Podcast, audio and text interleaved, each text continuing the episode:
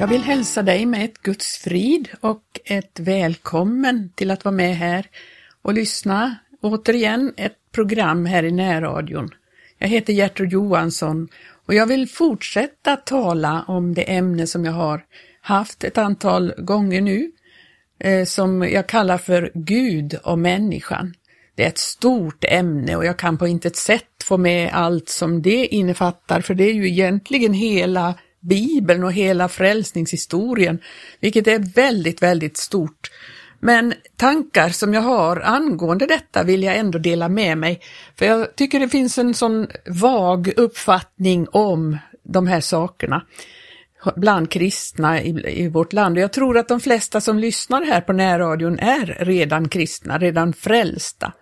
Och är det så att du inte är frälst så kan du ju ta emot Jesus och bli frälst och bli född på nytt. Det hoppas jag du förstår. Men den som har blivit frälst behöver ju få veta och lära känna Gud och lära känna Jesus som har blivit hans eller hennes frälsare. Och Det är väldigt viktigt då att ta reda på så mycket vi kan om honom för att fatta och förstå vad han vill, vad hans vilja är och vad hans tankar är. Det är ju så man lär känna någon. Det är att man får lära känna vad den tänker och vad den människan eh, vill och, och på, på så vis så lär man känna någon. Och vi bör lära känna Gud och att tala om Gud, det är egentligen väldigt stort och allvarligt att göra. Och jag har tänkt på det för att jag återigen läser Jobs bok. Och Jobb hade ju vänner när hans olyckor hade drabbat honom. Så hade Jobb vänner som kom för att trösta honom och samtidigt så ville de förmana honom. Och så talar de till Jobb i hans elände och, och försöker eh, bena ut vad problemet var med jobb och varför han hade drabbats av dessa svåra olyckor som hade kommit över honom. Men mot slutet av jobb så förstår man, av Jobs bok, så förstår man att de här vännerna, de sa inte riktigt rätt saker om Gud och det var väldigt allvarligt att de inte gjorde det. Det var väldigt viktigt att de sa sanning om Gud och eh, därför så har jag tänkt på det. Det är väldigt allvarligt hur man talar om Gud och vad man skapar för bild av honom. Jag tycker det verkar som att kristna i våra dagar har en väldigt eh, lättsam syn på Gud och, och har en uppfattning om att, eh, ja, att nästan allt går an. När man har blivit frälst så går allt an ändå. Förr var det inte så. Eh, förr var det självklart att om man vände om och blev frälst så var det en hel massa saker som man inte längre skulle syssla med. Det var alla medvetna om och det var inget konstigt. Och vi kallar det lite föraktfullt för en syndakatalog. Och naturligtvis kan det bli så att det blir en syndakatalog i sig som eh, att man nu beter sig på ett annat sätt. Man eh, ja, man skulle kunna räkna upp, jag kanske gör det sen, men det är ju inte det det handlar om, utan det handlar om att när man har fått det nya livet, den nya naturen, så bör det ju på något sätt visa sig i våra liv att nu har vi fått ett helt annat liv. Vi, vi får ett, ett annat intresse, helt enkelt. Eh, vi lever ett annat liv, vi får andra vänner, vi får andra associationer, alltså vi associerar oss inte med vem som helst eller vad som helst. Vi får en annan längtan efter renhet och vi får en avsky för det som är ont, orent och otuktigt och vi vill likna Jesus och vill, vi har vårt sinne vänt till det som är där ovan och inte till det som är på jorden. Eh, för eh, det bör åtminstone få den följden av att vi har gjort en omvändelse och vänt oss till Gud och fått blivit födda på nytt, fått ett nytt liv och en ny natur som vi har pratat om här också. Första budet som eh, Mose gav, eller som Gud gav Mose, och som han sen gav på de här tavlorna till Israels folk.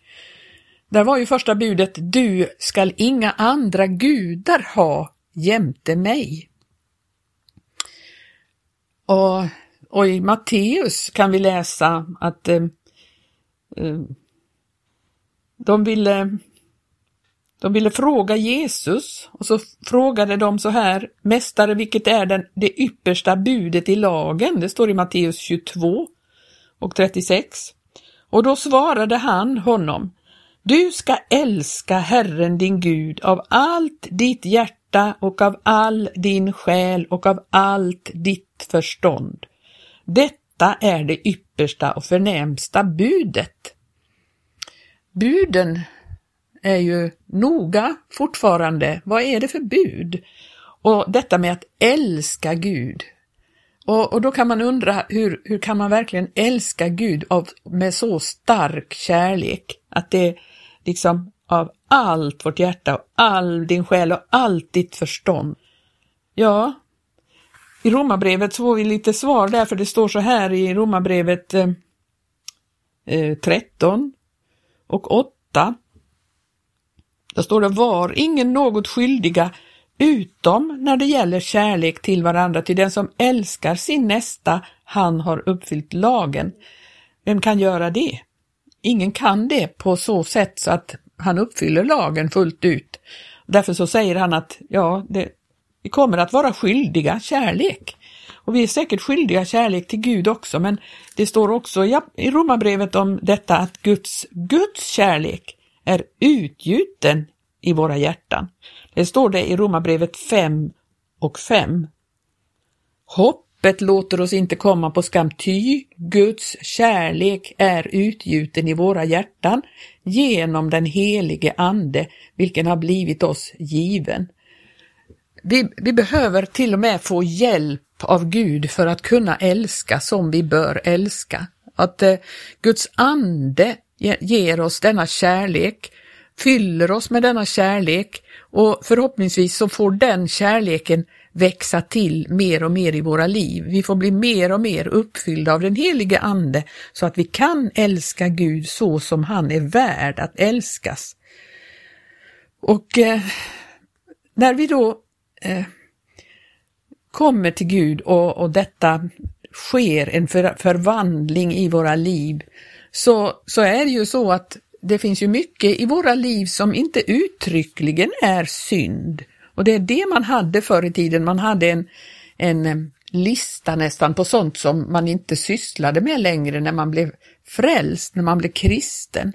Och jag måste säga att jag, jag tycker att det nästan vore bättre att det var så att det finns saker som vi självklart inte sysslar med när vi blir frälsta. Inte för att det i sig uttryckligen står i Guds ord att det är synd, men därför att det ger oss så mycket nackdelar att syssla med de här sakerna.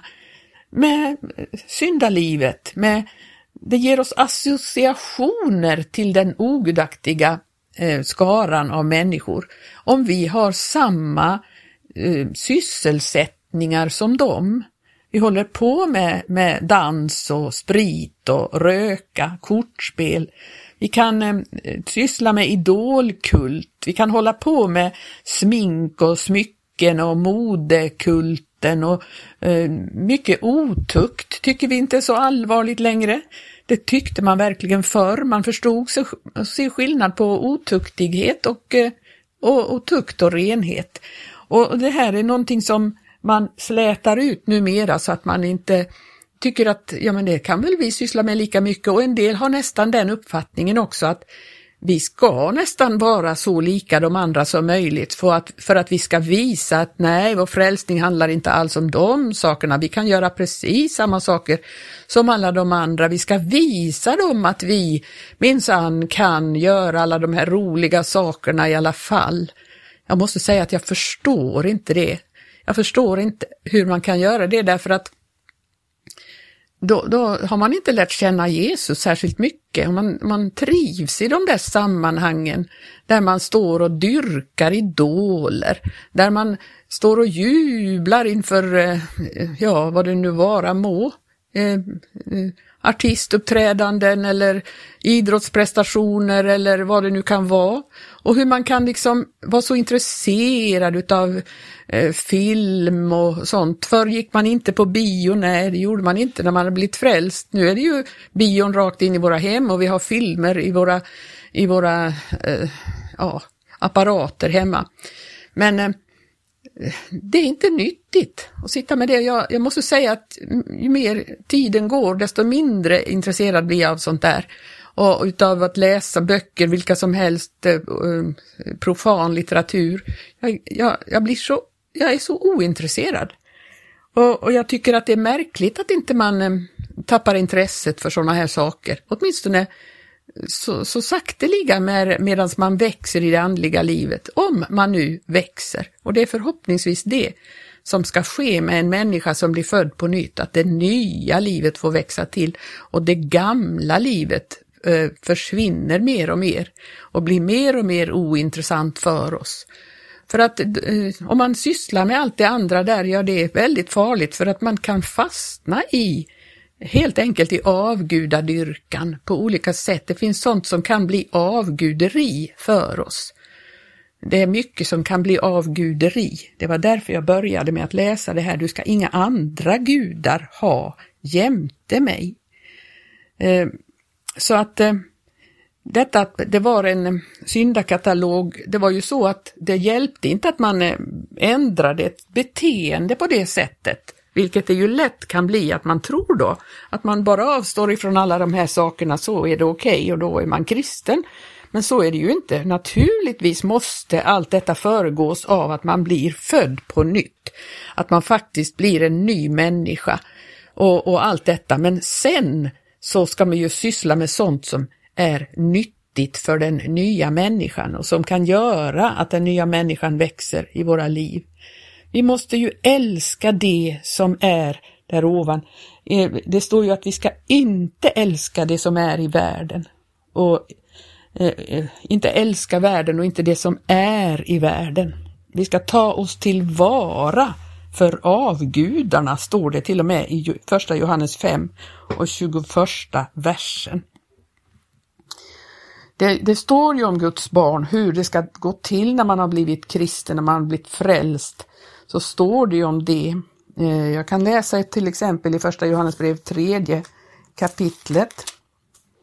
Eh, eh, tredje kapitlet ifrån första versen så kan jag läsa där. Se vilken kärlek Fadern har bevisat oss därmed att vi får kallas Guds barn, vilket vi också är. Därför känner världen oss icke, eftersom den inte har lärt känna honom.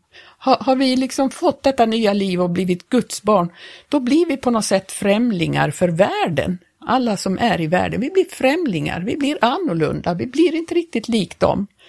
Och så fortsätter vi. Mina älskade, vi är nu Guds barn och vad vi ska bli, det är ännu icke uppenbart. Men det vet vi att när han en gång uppenbaras ska vi bli honom lika, ty då ska vi få se honom sådan han är. Och var och en som har detta hopp till honom, här kommer det, han renar sig liksom han är ren. Alltså Jesus är ju ren. Gud är ren, Fadern är ren. Och har vi då ett sådant hopp till honom, då renar vi oss.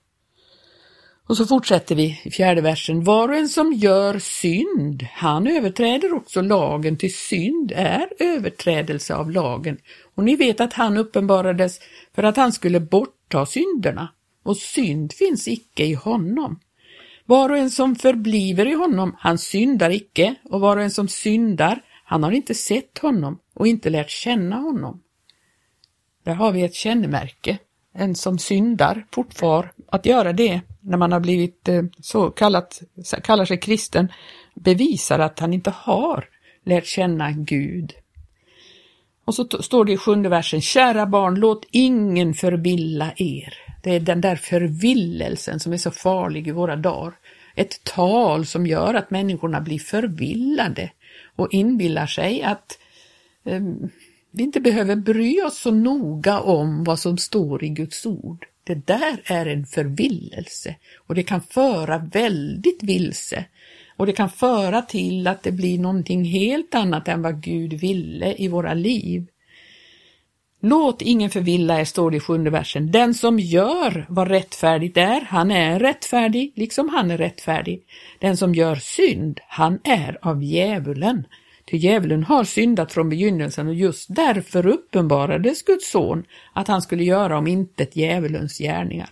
Var och en som är född av Gud, han gör icke synd, ty Guds säd förbliver i honom. Han kan icke synda eftersom han är född av Gud. Därav är uppenbart vilka som är Guds barn och vilka som är djävulens barn. Därav att var och en som inte gör vad rättfärdigt är, han är icke av Gud, ej heller den som icke älskar sin broder. Ty detta är det budskap som ni har hört från begynnelsen att vi ska älska varandra och inte likna Kain som var av den onde och slog ihjäl sin broder. Och varför slog han ihjäl honom? Därför att hans egna gärningar var onda och hans broders gärningar rättfärdiga. Förundra er inte, mina bröder, om världen hatar er. Det visade ju sig att Kain var av den onde, han var inte av Gud. Alltså, Eh, och så är det med de som, eh, de som inte är av Gud men kallar sig kristna, de blir ju väldigt hatiska mot de som har ett annat synsätt på olika ting. För eh, många gånger så förvillas människor så att man har en annan lära helt enkelt. Och om man försöker blanda in den och man blir väldigt irriterad på dem som inte vill hålla med om att vad, saker och ting går an. Och, och därför så får, får, man ett hat ifrån även sådana som kallar sig kristna. Förundrar inte om världen hatar er. Människor som är och kallar sig kristna men som egentligen tillhör världen. De, de visar upp ett hat emot den sanna kristna. Ehm, det står mycket om det här. Jag skulle kunna läsa mycket om, om olika böcker här. Eh, jag ska se om jag hittar till exempel ehm, i första Thessalonikerbrevet 5. Där står det så här i femte första Thessalonikerbrevet. Nu var jag bläddrade i andra. 5 och 23 har jag skrivit upp här. Där står det, men fridens Gud själv helge eder till hela eder varelse så att hela er ande och er själ och er kropp finns bevarade ostraffliga vid vår Herres Jesu Kristi tillkommelse. Trofast är han som kallar er, han skall också utföra sitt verk. Så är det ju med den som eh, har kommit till Gud. Gud själv måste helga oss, han måste hjälpa oss. Och det handlar om att vi ska låta honom göra det. Att vi ska låta honom helga oss. Det står i första kapitlet där i samma brev, till själva förkunnar de om oss med vilken framgång vi begynte vårt arbete hos er och hur ni från avgudarna omvände er till Gud till att tjäna den levande och sanne guden och till att vänta hans son från himmelen, honom som han, han har uppväckt från de döda, Jesus som frälsar oss undan den kommande vredesdomen. Ja, det finns verkligen att eh, de, det var tydligt hos dem att de hade omvänt sig från avgudarna till den levande och sanne guden. Och det finns mycket där eh, om, eh, om det här. Det handlar om att föra en vandel. Eh, att föra en vandel som eh, i andra kapitlets tolfte vers. Hur vi uppfodrade er att föra en vandel som vore värdig Gud, honom som kallar er till sitt rike och sin härlighet. Hur kan vi hålla på med allt som, som de ogudaktiga människorna gör om vi är Guds barn? Vi måste ju naturligtvis skilja oss ifrån dem och inte vara som dem. Och det, det, har vi ju läst förut, det här ordet om att inte löpa med till samma liderlighetens pöl som, som det står om i Petri brev. Eh, Petris, Petrus första brevs fjärde kapitel. Lev sen under den tid som återstår er här i köttet inte mer efter människors onda begärelser utan efter Guds vilja. Ty det är nog att ni under den framfarna tiden har gjort hedningarnas vilja och levt i lösaktighet och onda begärelser, i fylleri, vilt leverne och dryckenskap och i allehanda skamlig avgudadyrkan. Varför de också förundrar sig och smäda er då ni nu inte löper med till samma liderlighetens pöl. Men de ska göra räkenskap inför honom som är redo att döma levande och döda. Så att eh, ja, i sjunde versen där, men änden på allting är nu nära, var alltså besinningsfulla och nyktra, så att ni kan bedja och var framförallt uthålliga i er kärlek till varandra, ty kärleken överskyller en myckenhet av synder. Var gästvänliga mot varandra utan knot och tjäna varandra, var och en med den nådegåva han har undfått, såsom goda förvaltare av Guds mångfaldiga nåd. Ja, man kan ju fortsätta att läsa hur mycket som helst om de här sakerna. Det finns verkligen uttryckligen sagt i Guds ord hur vi ska leva, att vi ska ha en helt annan vandel när vi har kommit till Gud och kommit till honom. Och vi måste ta vara på och, och, och förstå vad som är hans vilja. Det står också någonstans att förstå vad som är Guds vilja. Ja, jag ska läsa ett Efesierbrevet eh, Nej, nu är jag på Romarbrevet här och tittar. Jag tänkte på Efesierbrevet eh, 5 och 18. Där står det Ja, det handlar om det här med att dricka sprit. Dricker inte druckna av vin, ty därav kommer ett oskickligt leverne. Låt er fastmer uppfyllas av ande och tala till varandra i salmer och lovsånger och andliga visor och sjung och spela till Herrens ära i era hjärtan och tacka alltid Gud och Fadern för allt i vår Herres Jesu Kristi namn. I åttonde versen i samma kapitel står det, ni var ju förut mörker, men nu är ni ljus i Herren. Vandra då såsom ljusets barn. Ty ljusets frukt består i allt vad godhet och rättfärdighet och sanning är. Ja, vandra så i det att ni prövar vad som är välbehagligt för Herren.